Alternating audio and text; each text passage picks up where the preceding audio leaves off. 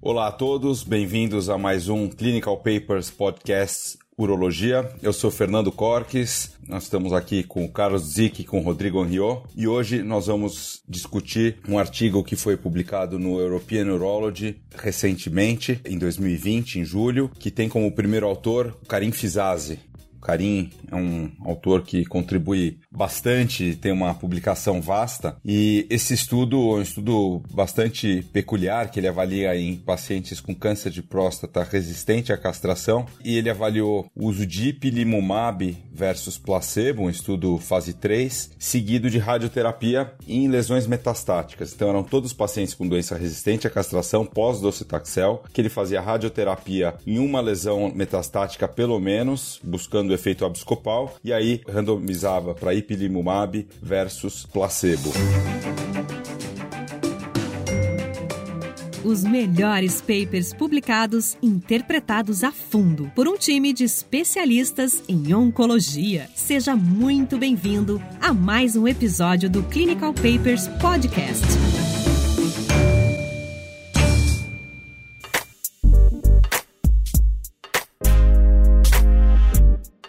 Explica um pouquinho para o nosso ouvinte o efeito abscopal, Rodrigo. Não é todo mundo que está familiarizado com esse efeito e frequentemente eu vejo urologistas nunca terem ouvido falar do efeito abscopal. É, o efeito abscopal já foi descrito com vários outros cenários da radioterapia em que você faz um tratamento dirigido para um sítio e você tem não só a resposta naquele sítio, mas eventualmente resposta em outros sítios metastáticos em que você não irradiou. Existe muita teoria com relação ao funcionamento desse efeito, desse evento, mas ele não é usual. Nas melhores séries, a gente tem algo em torno de oito por cento por aí, de algo mensurável como se fosse abscopal. Então, acontece, ele tem uma, uma mediação imune no organismo, e aí a teoria é de que, bom, se a gente usar algum desses agentes novos, que são imunomoduladores, junto com a radioterapia, quem sabe a gente não pode ter um efeito diferenciado. Eu mencionei o primeiro autor aqui, a gente tem vários outros autores,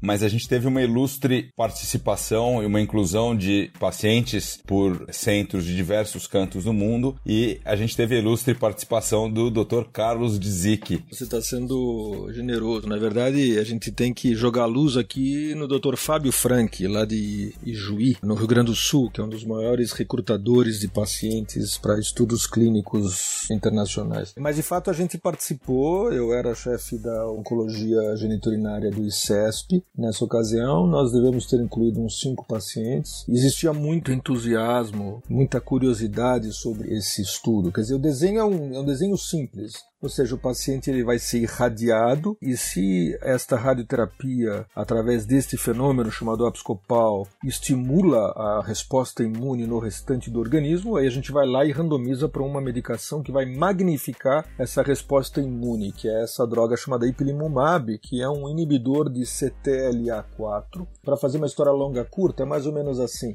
O nosso organismo, ele faz a apresentação dos antígenos pela primeira vez dentro do sistema linfóide, certo? São os linfonodos, as placas de Peyer, os agregados linfonodais intestinais, enfim, toda a gama de linfonodos que guardam o nosso organismo nas entradas, né? De fora para dentro, né? E aí estes antígenos são apresentados por uma célula apresentadora de antígeno, macrófago, um linfócito B, uma célula dendrítica, né? Que é a principal. Então, o que que acontece? Esta célula A célula apresentadora de antígeno, ela apresenta, quer dizer, ela engolfa uma célula tumoral, quer dizer, esta célula caminha em direção ao linfonodo e lá vai haver o primeiro encontro com os linfócitos T. O primeiro ponto de contato é a ativação do receptor no linfócito T e esta célula começa a se ativar. Só que aí, pouco depois, alguns dias depois, ocorre a expressão de uma molécula que foi chamada de C T L A quatro. Essa molécula, ela é expressa no linfócito T, ela é ativada por um receptor do mesmo macrófago ou do mesmo célula dendrítica, e aí esse linfócito T ele se desliga, tá certo? Quer dizer, esse é um mecanismo normal de autocontrole. E o que, que o ipilimumab faz? Ele inibe esse autocontrole. Então, as células têm esse receptor que é um breque, é um breque para resposta imune, para controlar fenômenos de autoimunidade, por exemplo. O ipilimumab, ele breca o breque, ele breca esse este break no início da apresentação antigênica que acontece no sistema linfóide e que é mediado pelo C T L A quatro. E ao brecar o break, a resposta imune fica mais amplificada ainda. Então, é, este é o mecanismo desse ipilimumab. E esse estudo randomizou é exatamente ipilimumab versus placebo, ipilimumab numa dose considerada altíssima, de dez miligramas por quilo. É uma dose alta, gente. O ipilimumab em melanoma e em câncer de rim são usados um miligrama por quilo, ou inicialmente se usava três miligramas por quilo, depois passou-se a usar um miligrama. Esse estudo usava dez miligramas por quilo. Era uma baita dose. E a radioterapia, para a gente induzir um efeito abscopal, tem diferença da forma que a gente aplica a radioterapia? Se, quantas sessões? Se faz hipofracionada, se não faz? Se faz estereotáxica, se não faz? Tem. A maior taxa de identificação de efeito abscopal é quando você tem acima de quinhentos centigrays por fração. Não é que você não possa ter com frações menores, mas geralmente acima de quinhentos centigrays é quando você começa a ter uma maior expressão desses efeitos. E o que foi usado no estudo foi uma única única dose de oitocentos centigrays para até cinco lesões ósseas metastáticas, né? Todas as lesões viscerais, todos os pacientes que tinham lesões viscerais foram excluídos. Então, eles tratavam de uma a cinco lesões ósseas com dose única de oitocentos centigrays nos dois grupos e ponto. E pelo menos dois dias depois é que se iniciava o ipilimumab. Agora, você sabe uma coisa que eu li e reli esse estudo? Na verdade, assim, o paciente tinha doença metastática, ele era resistente à castração, ele tinha recebido pelo menos um ciclo de de docetaxel, né? Alguns pacientes tinham recebido até segunda linha de quimioterapia. Eu lembro que a gente escolhia os pacientes que precisavam ser irradiados, ou seja, pacientes que tinham dor em algum sítio metastático, e aí a gente indicava a radioterapia e aí incluía, e ele entrava na randomização. Mas isso não era uma exigência. O estudo podia escolher um paciente assintomático em relação ao osso, mas que tinha focos que poderiam ser irradiados, e eles eram escolhidos e entravam. Isso incluía esses pacientes também, sem necessidade de radioterapia. Por que eu estou falando isso? Porque existe um outro estudo com uma randomização de pacientes com câncer de próstata, resistente à castração, metastático, assintomáticos, que fazem a randomização ipilimumab versus placebo. Estou falando isso porque nesse estudo que nós estamos discutindo, que é o estudo zero quarenta e três da Bristol, C A um oito quatro zero quatro três, é um estudo de dois braços. Então você para e pensa, pô, mas será que não teria que ter um terceiro braço, que era o braço só com ipilimumab? Se eu incluísse pacientes que não precisavam fazer radioterapia, eu acho que era cabível. Mas como o estudo incluiu pacientes que necessitavam radioterapia com intenção paliativa, passava a não ser interessante colocar um braço só com ipilimumab, porque aí você estaria selecionando só para aquele braço de ipilimumab pacientes com melhor prognóstico, pacientes não sintomáticos e assim por diante. Mas fica na cabeça essa história, quer dizer, o que, que foi o efeito da radioterapia junto com o I P, ou que na verdade foi só o I P que fez a diferença, que mais para frente a gente vai relatar. Os melhores papers publicados, interpretados a fundo, por um time de especialistas em oncologia.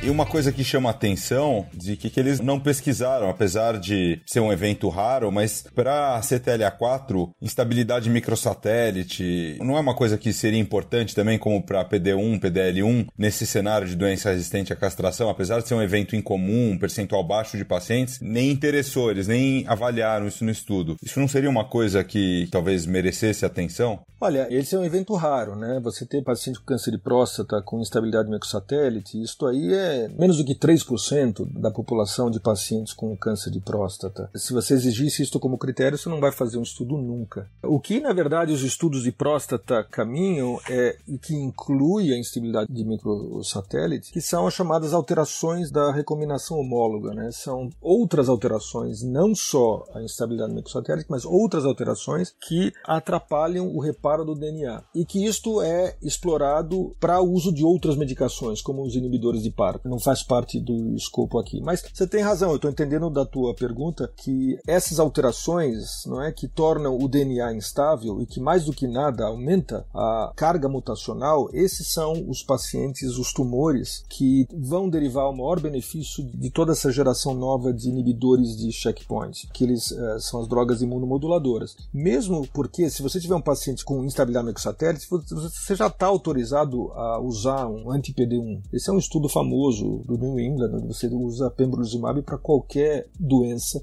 que tenha instabilidade em microsatélite. É uma das primeiras chamadas indicações agnósticas, ou seja, independente do tipo de tumor, do sítio tumoral, do tipo de histologia desse tumor, se ele tem instabilidade microsatélite, ele tem uma carga mutacional alta, ele já é elegível e com respostas bastante importantes e muitas vezes curativas. Mas esse é o campo mesmo, quer dizer, a imunoterapia tem a ver com isso que você está falando, não tem dúvida nenhuma. Bom, a gente vai falar um pouco dos pacientes e métodos, né? Então, esse estudo foi desenhado em conjunto com os autores, que são basicamente basicamente médicos e cientistas, pesquisadores de suas instituições junto com a Bristol. Então foi feito em conjunto, quer dizer, não foi aquele estudo que o laboratório faz e manda o pessoal executar, não. Ele foi construído em parceria, um estudo fase três, prospectivo, aleatorizado, duplo cego, em cento e noventa e um centros de vinte e seis países, incluindo o Brasil, com o nosso famoso Carlos Dzik. E o doutor Frank também, que eu fui conhecer em Ijuí, a parte científica, e achei muito legal. Metade dos centros, quarenta e nove por cento na Europa, vinte e sete por cento na América do Norte, vinte por cento na América do Sul e três por cento na Austrália. Então a América Latina estava bem representada. Eles já tinham de base um estudo que o Dzik comentou, que é o I P noventa e cinco, que não tinha quimioterapia, somente ipilimumab e placebo, e o zero quarenta e três, que usava ipilimumab como monodroga sem radioterapia versus placebo. E os dois estudos não haviam mostrado ganho de sobrevida global. E aí veio esse estudo, que é o zero quarenta e três, com oitocentos pacientes planejados e setecentos e noventa e nove recrutados. trezentos e noventa e nove para o braço rádio mais ipilimumab versus quatrocentos para o braço radioterapia mais placebo. Eles fizeram um breakpoint de avaliação programado para quinhentos e sessenta pacientes, acabaram fazendo essa primeira avaliação que foi publicada anteriormente com quinhentos e setenta e quatro pacientes, que na época ainda não tinham ganho de sobrevida global. Era uma tendência, né? Chegou um P de zero vírgula zero cinquenta e três, mas não significativo apesar da tendência. E o curioso é que, apesar do endpoint ser sobrevida global, era com intenção de tratamento. Quando a gente vai vendo os gráficos, pelo menos do primeiro estudo, que não havia mostrado benefício de sobrevida global, essa atualização, eles prolongaram a avaliação do estudo, porque eles identificaram que havia um crossover da sobrevida global lá para sete, oito meses. Então, rádio mais I P começava pior, atingia o equilíbrio, né, com sete, oito meses e depois dava o crossover, passava a ser melhor. Então o objetivo do estudo foi, vamos esticar isso aqui e ver como é que fica a mais longo prazo. E curiosamente o hazard ratio variou com o tempo. Ele era um vírgula quarenta e nove entre zero e cinco meses,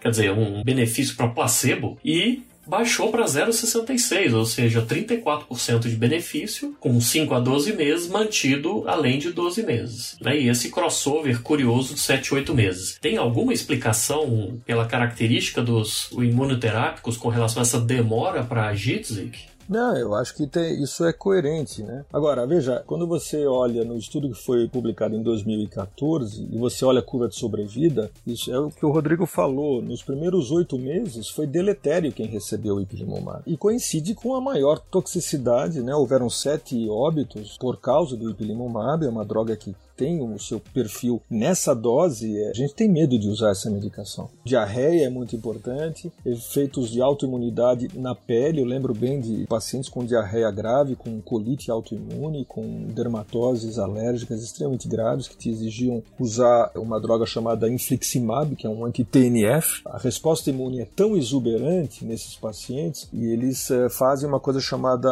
tempestade de citoquinas, com interleucina dois, interferon gama, correndo solto na circulação e fazendo as pessoas ficarem muito doentes. É uma ocorrência que preocupa muito e é potencialmente fatal. Em relação ao efeito mais agudo do ipilimumab, principalmente nessa dose alta, isso que o Rodrigo está comentando em relação ao tempo necessário para que a resposta imune monte uma amplitude suficiente para ter um efeito antitumoral. E é interessante porque no estudo inicial houve estratificação em relação a pacientes de baixo risco e alto risco. Os pacientes de baixo risco eram pacientes que eram menos anêmicos, eram pacientes que tinham menos dor, eram pacientes que tinham menos doença. Eles fizeram uma análise desse subgrupo na publicação inicial que não vai ser estudada depois nessa atualização que nós estamos estamos comentando. Mas se a gente olhar para trás, tem a ver um pouco com o que o Rodrigo está perguntando. Se a gente olhar essa curva só com os pacientes de baixo risco, e eram mais ou menos cento e cinquenta pacientes em cada braço, a curva de sobrevida se abre bastante a favor do ipilimumab com um P de zero vírgula zero zero trinta e oito. Só que tudo bem, isso é uma análise de subgrupo, tem todos esses questionamentos, né? Os pacientes não foram randomizados apenas com esse extrato, foi uma análise a posteriori. Quando se mistura os pacientes de baixo e de alto risco, essa diferença de sobrevida desaparece, justamente porque é necessário haver um tempo suficiente, ou seja, é uma droga, uma intervenção de efeito tardio, então o paciente precisa estar saudável o suficiente para estar vivo, para poder usufruir disso, que vai acontecer além de oito meses. Então, quando a gente coloca os pacientes de alto risco, pacientes anêmicos, com muita dor, com outras características, por exemplo, a fosfatase alcalina a óssea, ela foi determinante nessa diferenciação. Os pacientes analisam o forest plot, que vê todos os aspectos univariados, que permite a gente levantar hipóteses por características. Se a gente pegar a característica dos pacientes com fosfatase alcalina alta, esses pacientes morreram antes e não se beneficiaram, porque provavelmente não houve tempo suficiente para montar a resposta imune suficiente para que eles estivessem vivos além de oito meses, além de dez meses, que é quando provavelmente a gente vai enxergar o benefício de sobrevida. E que é o que aconteceu depois, tá certo? Esse estudo foi publicado inicialmente em dois mil e catorze, agora a gente está analisando a atualização da sobrevida, agora em dois mil e vinte, mostrando que passado esse tempo, a gente consegue agora enxergar um benefício de sobrevida que é estatisticamente significante. Interessante porque isso é coerente com as outras intervenções. Se a gente olhar, lembra, próstata foi um dos primeiros modelos que utilizou vacina, vacina chamada Cipuleucel-T. É um estudo que foi publicado em dois mil e dez, onde pacientes pouco sintomáticos com doença resistente à castração recebiam uma vacina e com um grupo placebo. Era um protocolo que fazia uma randomização dois para um, se não me engano, num total de uns quatrocentos pacientes no máximo. Foi interessante porque ninguém enxergou muita alteração na sobrevida livre de progressão, na resposta de P S A. Os pacientes eles não tinham sintomas, mas quando a gente olha a sobrevida, houve um aumento de sobrevida para o grupo que recebeu a vacina. E eram pacientes de baixo risco. Apenas para reforçar essa ideia. Quer dizer, para se beneficiar de uma estratégia dessa, o paciente precisa estar em uma boa forma suficiente para estar vivo em tempo de se beneficiar dessa estratégia, que é uma estratégia de longo prazo, como qualquer imunoterapia. Acho que isso fala muito sobre esse tipo de tratamento. Clinical Papers Podcast. Indo para os resultados agora, esse é um estudo que foi positivo, né? Passado, então, os primeiros oito meses que o Rodrigo mencionou, as curvas se invertem. Depois de um ano, teve um benefício de quase seis por cento, de cinco vírgula sete por cento para os pacientes que receberam ipilimumab com radioterapia versus os placebos que receberam placebo com radioterapia. Então, tinham quarenta e sete por cento dos pacientes vivos versus quarenta e um por cento do grupo placebo.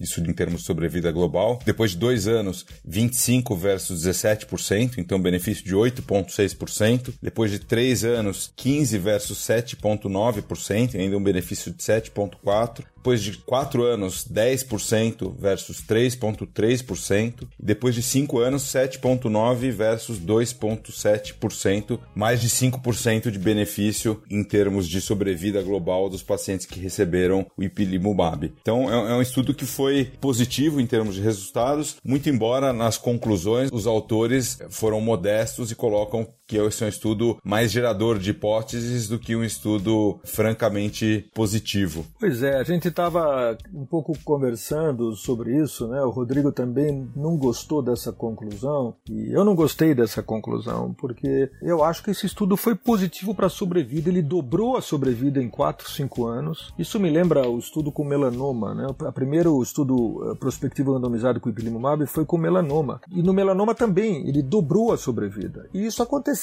no câncer de próstata, ele praticamente dobrou a sobrevida. Então, é, ou mais do que dobrou, se você olha isso que o o Fernando acabou de dizer, a taxa de sobrevida em quatro anos foi de três vírgula três por cento para o grupo placebo e de dez por cento para o grupo que recebeu o ipilimumab e foi estatisticamente significante. Eu não sei por que, que foi declarado negativo esse estudo. Não é um tratamento fácil, é uma droga numa dose muito alta. Eu acho que outros elementos colaboraram para isso. Eu fiquei um pouco frustrado. Eu achei o estudo muito legal. E uma outra coisa que não foi dado a nós saber como que os pacientes foram tratados depois. O grupo que recebeu placebo seguramente não recebeu o ipilimumab em segunda linha. O que, que ele recebeu? Ele pode ter recebido, gente. O recrutamento terminou em dois mil e doze. Então vamos lá. A biraterona foi publicada em dois mil e onze. Enzalutamida, nesse cenário, foi publicada em dois mil e doze. Cabazitaxel em dois mil e dez. Xofigo em dois mil e treze. O, esse Cipuleucel-T, essa vacina em dois mil e dez, quer dizer... Teve tempo para uma parte desses pacientes que progrediram terem sido expostos. Ou talvez não, eu não sei, a gente não tem essa informação, né? Talvez até não, quer dizer, ele começou o recrutamento em dois mil e nove, vamos imaginar que em dois mil e dez, dois mil e onze, tudo bem, essas drogas todas estavam entrando no mercado, quer dizer, é possível que, na verdade, a maioria desses pacientes não teve chance, então... de receber essas outras medicações que aumentam a sobrevida, né? Os antiandrogênios de segunda geração, o Xofigo, o Cabazitaxel, eu presumiria isso, quer dizer, não houve tempo para um número suficiente. Embora eles dão dados de que quarenta e um por cento e quarenta e sete por cento em cada grupo recebeu alguma forma de tratamento subsequente. A gente não sabe que tratamento foi esse. Tá, então tem algumas limitações para a gente pensar um pouco mais se nós devemos ou não valorizar essa estratégia. Mas eu acho que, assim, como prova de conceito, eu acho que é um estudo sensacional, pô. Eu acho que deixa a gente pensando que talvez exista, sim, efeito abscopal e que você associar a radioterapia com um inibidor de checkpoint, o imunomodulador, faz sentido e a gente está vendo o aumento de sobrevida por causa disso, né, Rodrigo? É, como a gente já comentou, esse estudo, se a gente for ver qual é o paciente que entrou nesse estudo, é aquele paciente metastático, que já falhou a dois ciclos de docetaxel, que é resistente à castração, e tinha que ter falhado em docetaxel com um período inferior a seis meses. Quer dizer, já falhou e é precoce, e para esta época, até dois mil e doze, tinha muito pouca opção. Para este tipo de paciente, que a gente já ficaria tenso com o que, que vai, vai seguir, né, de terapia, e toda terapia após esse cenário, a taxa de resposta é muito baixa. Então, os estudos que poderiam, né, via nessa época, é basicamente intervalo livre de progressão, taxa objetiva de resposta. Aí a gente vem com um estudo que dá ganho de sobrevida global. Não é fácil ter ganho de sobrevida global nessa população. Acho que eles foram muito rigorosos com os resultados, né? Se você for ver na tabela da sobrevida global mediana, dá onze meses para ipilimumab versus dez meses para placebo. Falar, ah, gente, um mês só de ganho de sobrevida global, é que as curvas só começam a abrir depois de oito meses. Com onze meses, dez, onze meses de sobrevida global mediana, é muito pouco tempo para se beneficiar. E aí a gente volta à origem do trabalho, que você percebe que tem um grupinho de pacientes que pode se beneficiar mais, que foi o que o Dzik comentou do Forest Plot. É basicamente aqueles pacientes que têm uma hemoglobina melhor, que não tinham dor, que tinham uma metástase somente. Quer dizer, se a gente for considerar um baixo volume de doença, e um estudo como esse, que mesmo no global mostrou ganho de sobrevida global, eu acho que foi um estudo muito interessante. Interessante. Se as diferenças percentuais são pequenas, cinco por cento, mas nós estamos falando do quinto ano de duas vezes e meia a diferença de pessoas vivas. É um negócio importante para se considerar. Então, eu discordo um pouco desses autores, especialmente porque tem um na, na nossa presença aqui, e eu acho que esse estudo foi muito legal, sim, é mais do que gerador de hipótese. Claro, coloca a questão da radioterapia nessa diferença, porque o I P zero quarenta e três já havia testado ipilimumab monodroga com placebo e foi negativo para a sobrevida global. E o que, que esse estudo teve de diferença? A adição de radioterapia. Tudo bem, eu sou radioterapeuta, não estou puxando a sardinha, mas assim, esta combinação trouxe alguma coisa de diferente com o que a gente tinha nos outros grupos. Talvez seja isso que eles queiram colocar como gerador de hipótese, né? De estimular mais essas associações. Mas eu gostei bem desse estudo, viu? É, eu acho que assim, apenas para deixar os números um pouco mais claros, em termos da sobrevida global, passados quase cinco anos de seguimento, foi de um mês só, né? O grupo que recebeu o ipilimumab, a sobrevida mediana foi de onze meses e o grupo que recebeu o placebo foi de dez meses. Quando a gente olha a sobrevida no primeiro ano, no segundo, no terceiro, no quarto, quarto e no quinto ano de segmento, a gente vai encontrar aumentos absolutos de cinco por cento a quase nove por cento de benefício absoluto. Obviamente não é o ideal, mas é uma magnitude que a gente valoriza na oncologia. Acho que tem alguns aspectos que, enfim, a dose muito alta do ipilimumab, ninguém pratica essa dose. na oncologia. É uma droga difícil de você dar. Eu acho que, assim, tem uma série de outras medicações que a gente não sabe, mas é uma limitação da informação. Não sei se foi dado para grande parte desses pacientes os, os antiandrogênios de segunda geração, o Xofigo, enfim. Isso, em algum momento, talvez os autores vão relatar esses dados, né? É uma prova de conceito, eu acho. Eu acho que é um estudo válido, na minha opinião. Eu ficaria feliz, viu, de poder dar ipilimumab para um paciente resistente à castração e com um paciente de baixo risco, um paciente com pouco sintoma, mais ou menos dentro dessas análises subgrupo, né? Uma fosfatazocalina baixa, com pouca anemia, com pouca doença, com poucos sintomas. Eu ficaria feliz. Acho que o doutor Rodrigo Henriot também ficaria feliz. Muito bom. Vamos para o nosso fechamento. Mais alguma consideração final, Rodrigo? Da minha parte está perfeito. Eu gostei bem desse estudo. Acho que foi muito bom participar de mais esse episódio. Foi um bate-papo de altíssimo nível, um estudo bastante diferente. Mais uma vez, uma honra participar de mais esse episódio do nosso Clinical Papers Podcast Urologia. E nos vemos no próximo episódio. Um abraço a todos. Abraço a todos. Obrigado, gente. Abraço.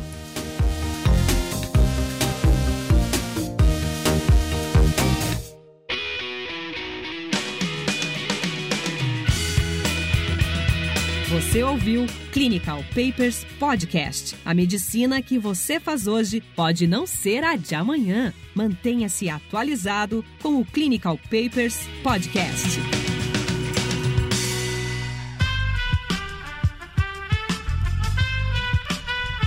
Esse podcast foi editado por Aerolitos, edição inteligente.